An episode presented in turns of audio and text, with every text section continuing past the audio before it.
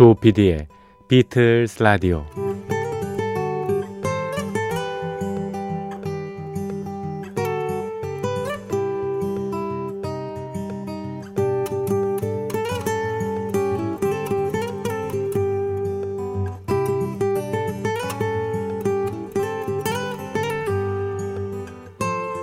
여러분 안녕하십니까? MBC 표준 FM 조피디의 비틀스 라디오를 진행하고 있는 MBC 라디오의 간판 프로듀서 조정선 PD입니다.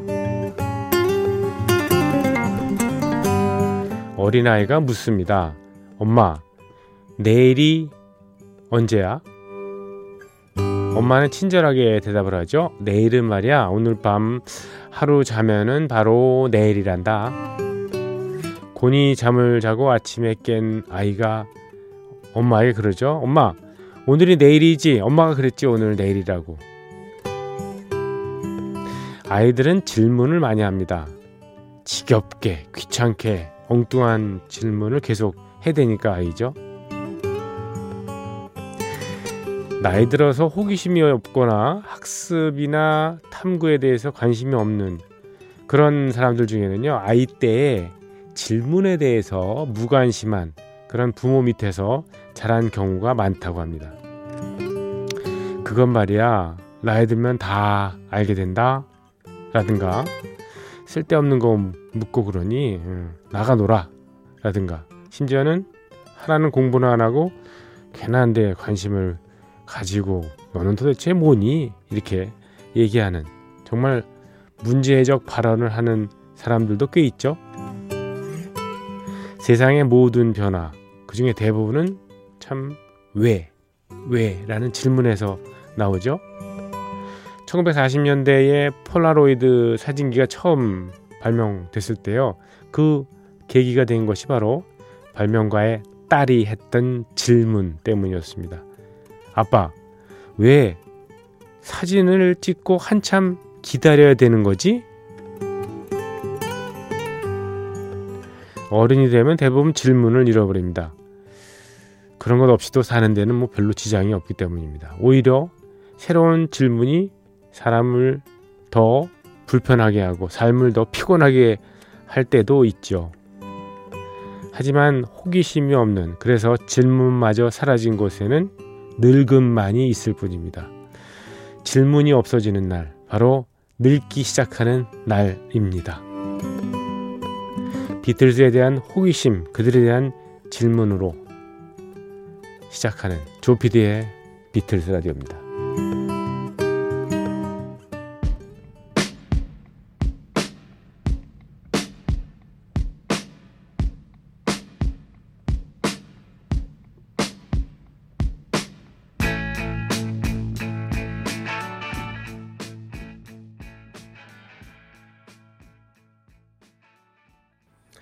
네, 조피디의 비틀즈 라디오 3월 17일 화요일 순서 시작했습니다. 어김없이요. 새벽 2시가 지났고 3월 중순도 예, 이제 하순으로 예, 변곡점이 넘어가고 있습니다.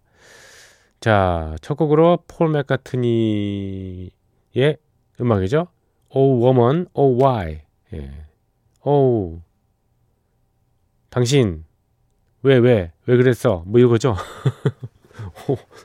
이게 가사가 참 묘하더라고요. 네.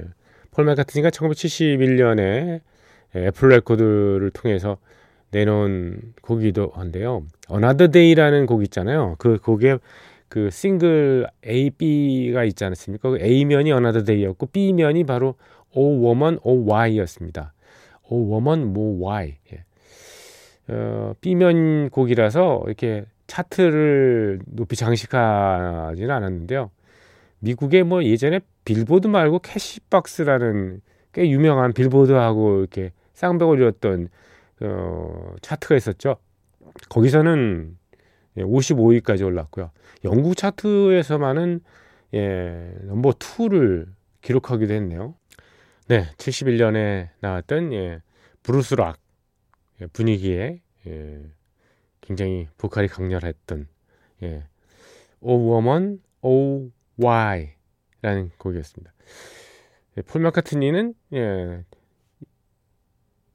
비틀즈 해체 이후에 여러 음악 음악적인 장르를 시도를 많이 했었죠. 예. 뭐 브루스부터 시작해 가지고 초창기 락큰롤 예. 그리고 뭐 칸츄리라든가 마지막에는 이제 뭐 이렇게 힘이 들어가는 것보다도 이게 아주 섬세한 쪽의 그 음악이라고 할 수 있는 이제 재즈 이런 쪽으로도 진출을 해서 했습니다만 초창기 이런 그 락브루스 같은 경우에 보면은 글쎄 좀, 음, 좀 원시적이다라는 느낌도 어떤 면에서 좀 듭니다. 정말 원시의 그 아프리카 원시의 그런 Wild Life 같은 예, 곡은 음, 그런 자연을 그리기도 있기도 하고요. Wild Life의 이 뭐 내용을 보자 하면은 그 예, 정말 야생 동물 그런 야생 동물을 왜 이렇게 우리가 못 살게 굴고 결국 예, 그들 힘들게 하는가 뭐 그런 내용도 담고 있습니다만 네.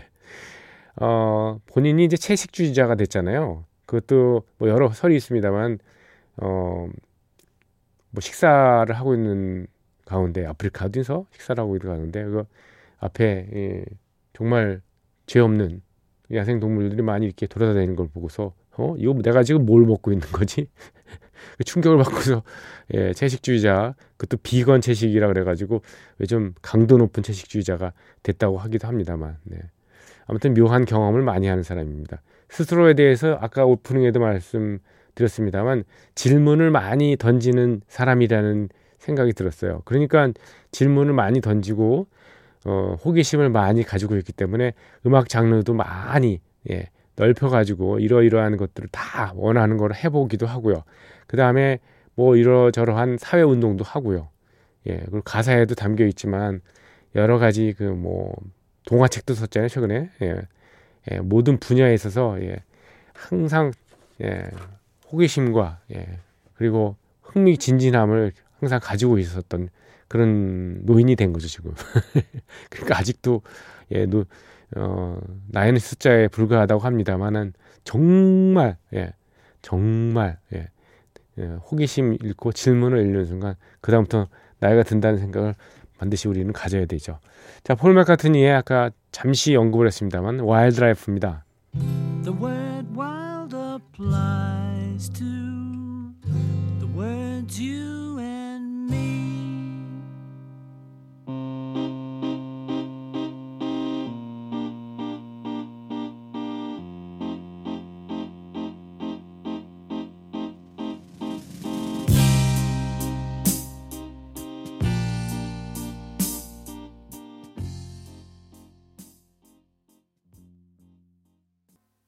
네. 비틀즈 시절에 폴 맥카트니가 작곡했고 직접 노래 불렀던 예, Mother, Nature, Son 예까지 들으셨습니다. 그 전에 들으신 곡은 Wild Life 폴 맥카트니 윙스 시절에 발표했던 곡이죠. Wild Life. 예, Wild Life의 주제는 뭐 예, 왜 예, 아프리카의 그 넓은 자연에서 살아야 될 예, 동물들이 왜 예, 동물원에 갇혀가지고 이렇게 지내야 되느냐 뭐 그런 얘기입니다.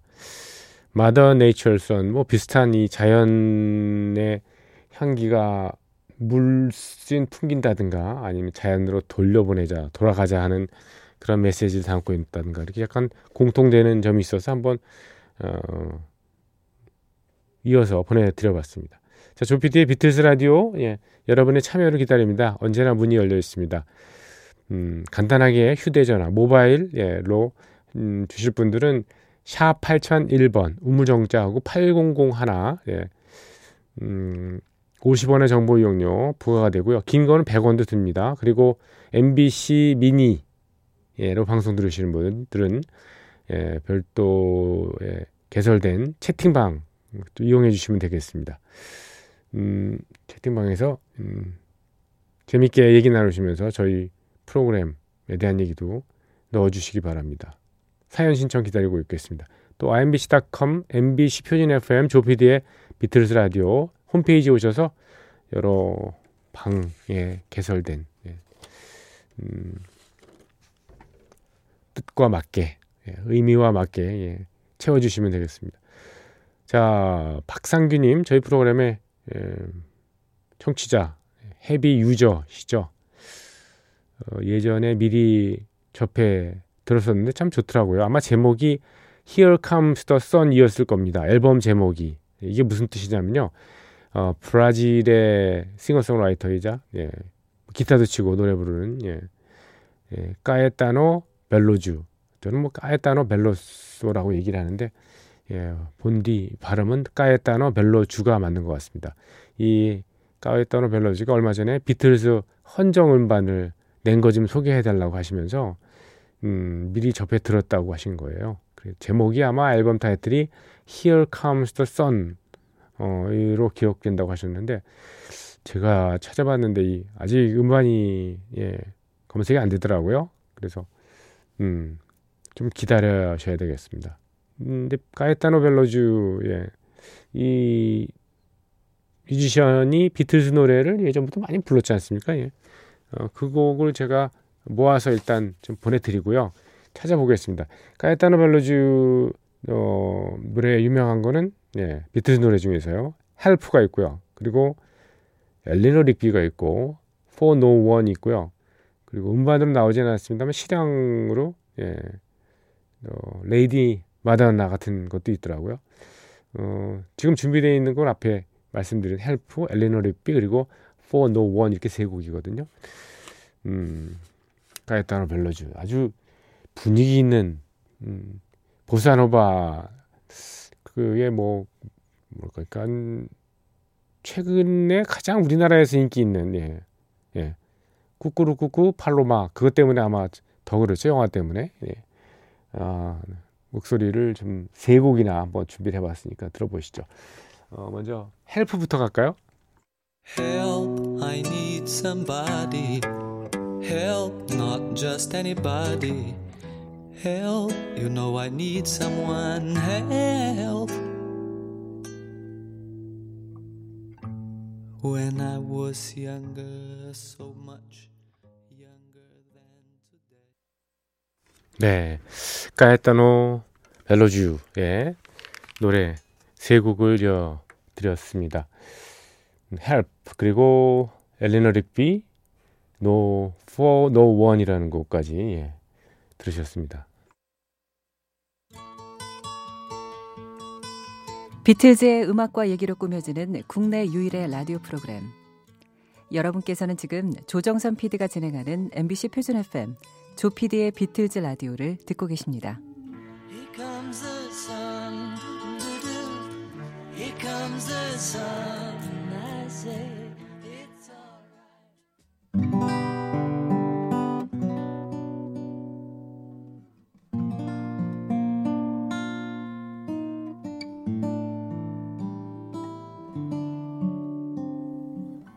비틀스 오디세이 비틀스 오디세이는 비틀스가 음악 활동하던 시기의 이야기입니다. 이들이 팝계의 신화를 남긴 1960년대를 중심으로 해체 수순을 밟은 1970년까지 그룹 활동의 전 과정을 연대기로 소개해드리고 있습니다. 1969년 10월 31일 금요일입니다. 그동안 비틀즈가 수많은 싱글을 발매하면서요. 고수한 원칙이 있었죠. 정규 앨범에서 발표된 이미 들을 수 있는 곡들은 다시 싱글로 절대로 내지 말자. 중복해서 발표하지 말자. 이런 원칙이었습니다. 그런데 딱 한번 원칙이 깨진 적 바로 이때입니다.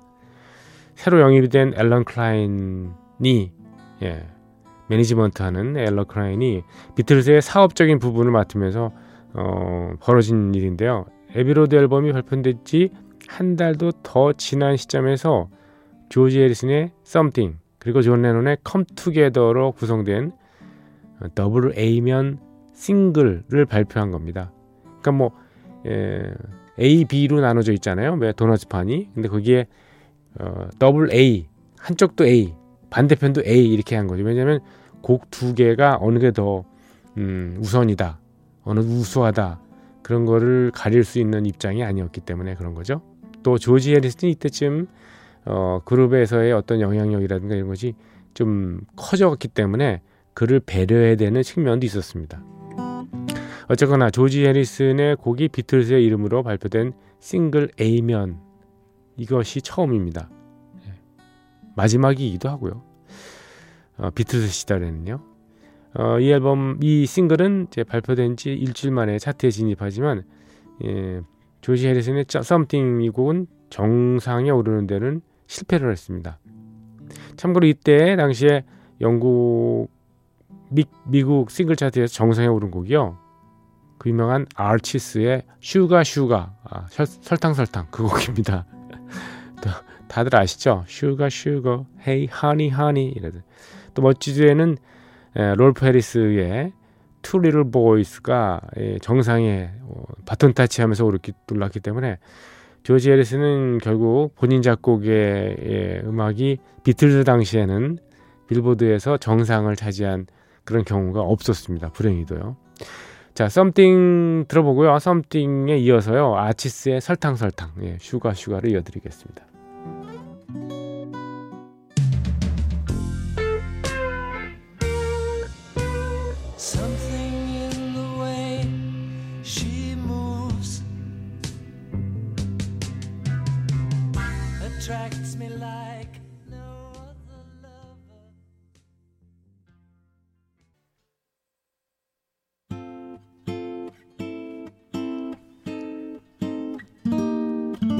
비틀즈의 Something 그리고 비틀즈의 Something이 1등을 못 올라가게 뭐 저지했다고 하기는 그렇습니다만 네. 아치스의 Sugar Sugar 당시에 1위를 차지했던 곡이었습니다. 69년 11월 14일 금요일에도 애플 레코드의 새로운 싱글이 더 발매가 됩니다. 싱글이 아니라 앨범이 참 앨범입니다. 존 레논과 오노요코의 웨딩 앨범이죠. 이 앨범 제목대로 존 레논과 오노요코 두 사람의 결혼을 기념하기 위한 것이었어요. 이전에 발표했던 Unfinished Music 프로젝트의 일부로도 볼 수 있는 이 앨범은요. 두 사람이 삶을 어떻게 대하는지 그 태도를 기록하고 발표하는 데 의미가 있었습니다. BBC하고 인터뷰에서 존 레논은 이렇게 말하기도 했죠. 왜 이런 웨딩 앨범 같은 거를 발표를 했느냐?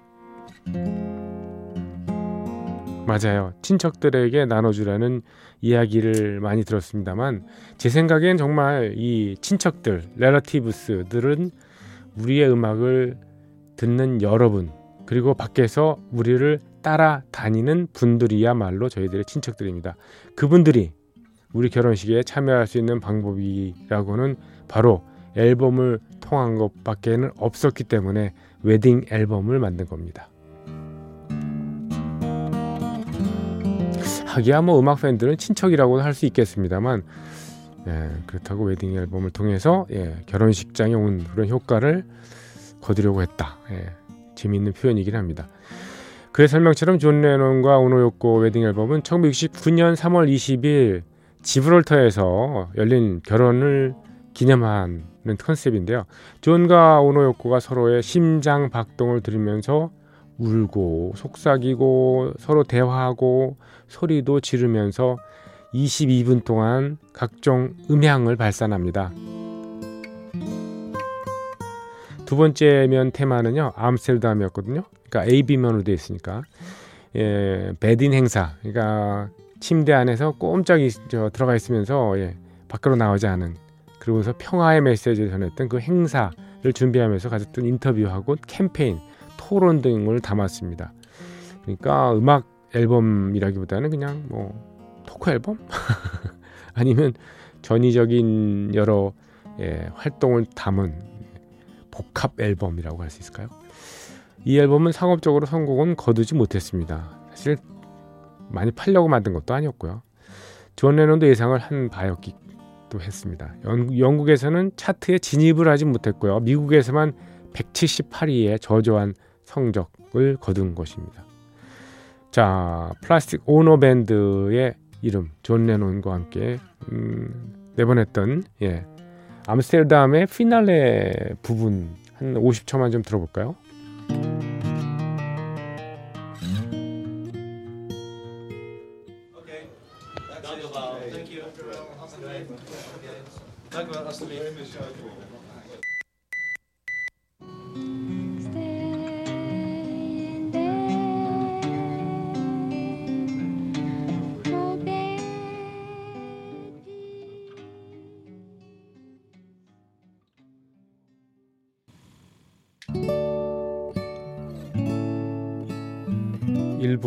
어쿠스틱 반주로 예, 예, 둘이 부른 네. 오노 요코의 목소리가 더 음, 컸습니다만 네.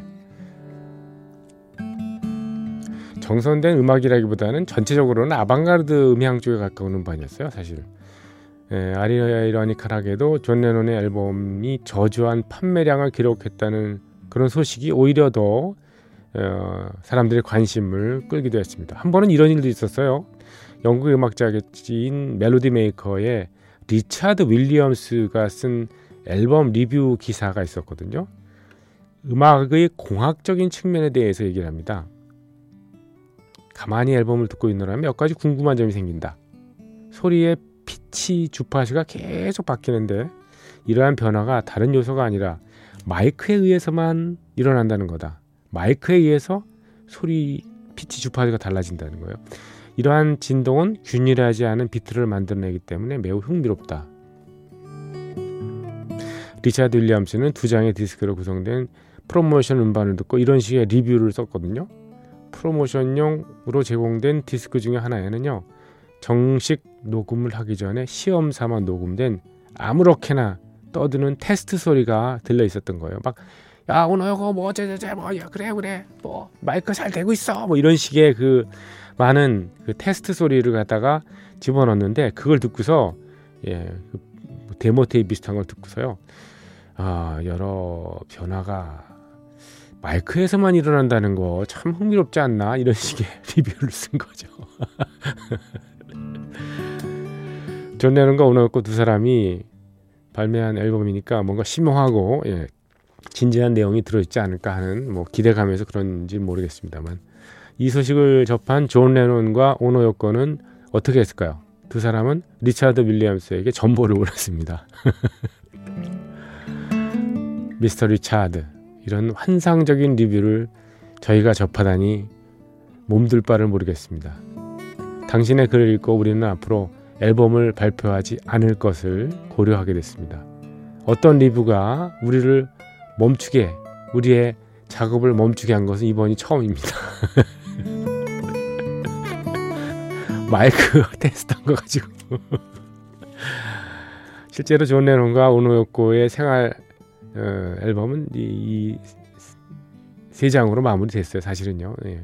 생활 앨범, 그러니까 예, 뭐 결혼식 앨범이라든가 암스테르담 bed-in 앨범 이런 생활 앨범은 이걸로 마무리됐다는 거죠. 그렇지만 두 사람의 일상은 존 레논의 세, 세상을 예, 뜨기까지 계속 매일 녹음이 됐습니다. 자 오늘 비틀스 오디세이는 여기까지입니다. 다음 시간에 이어드리고요. 존 레논이 부른 Oh Yoko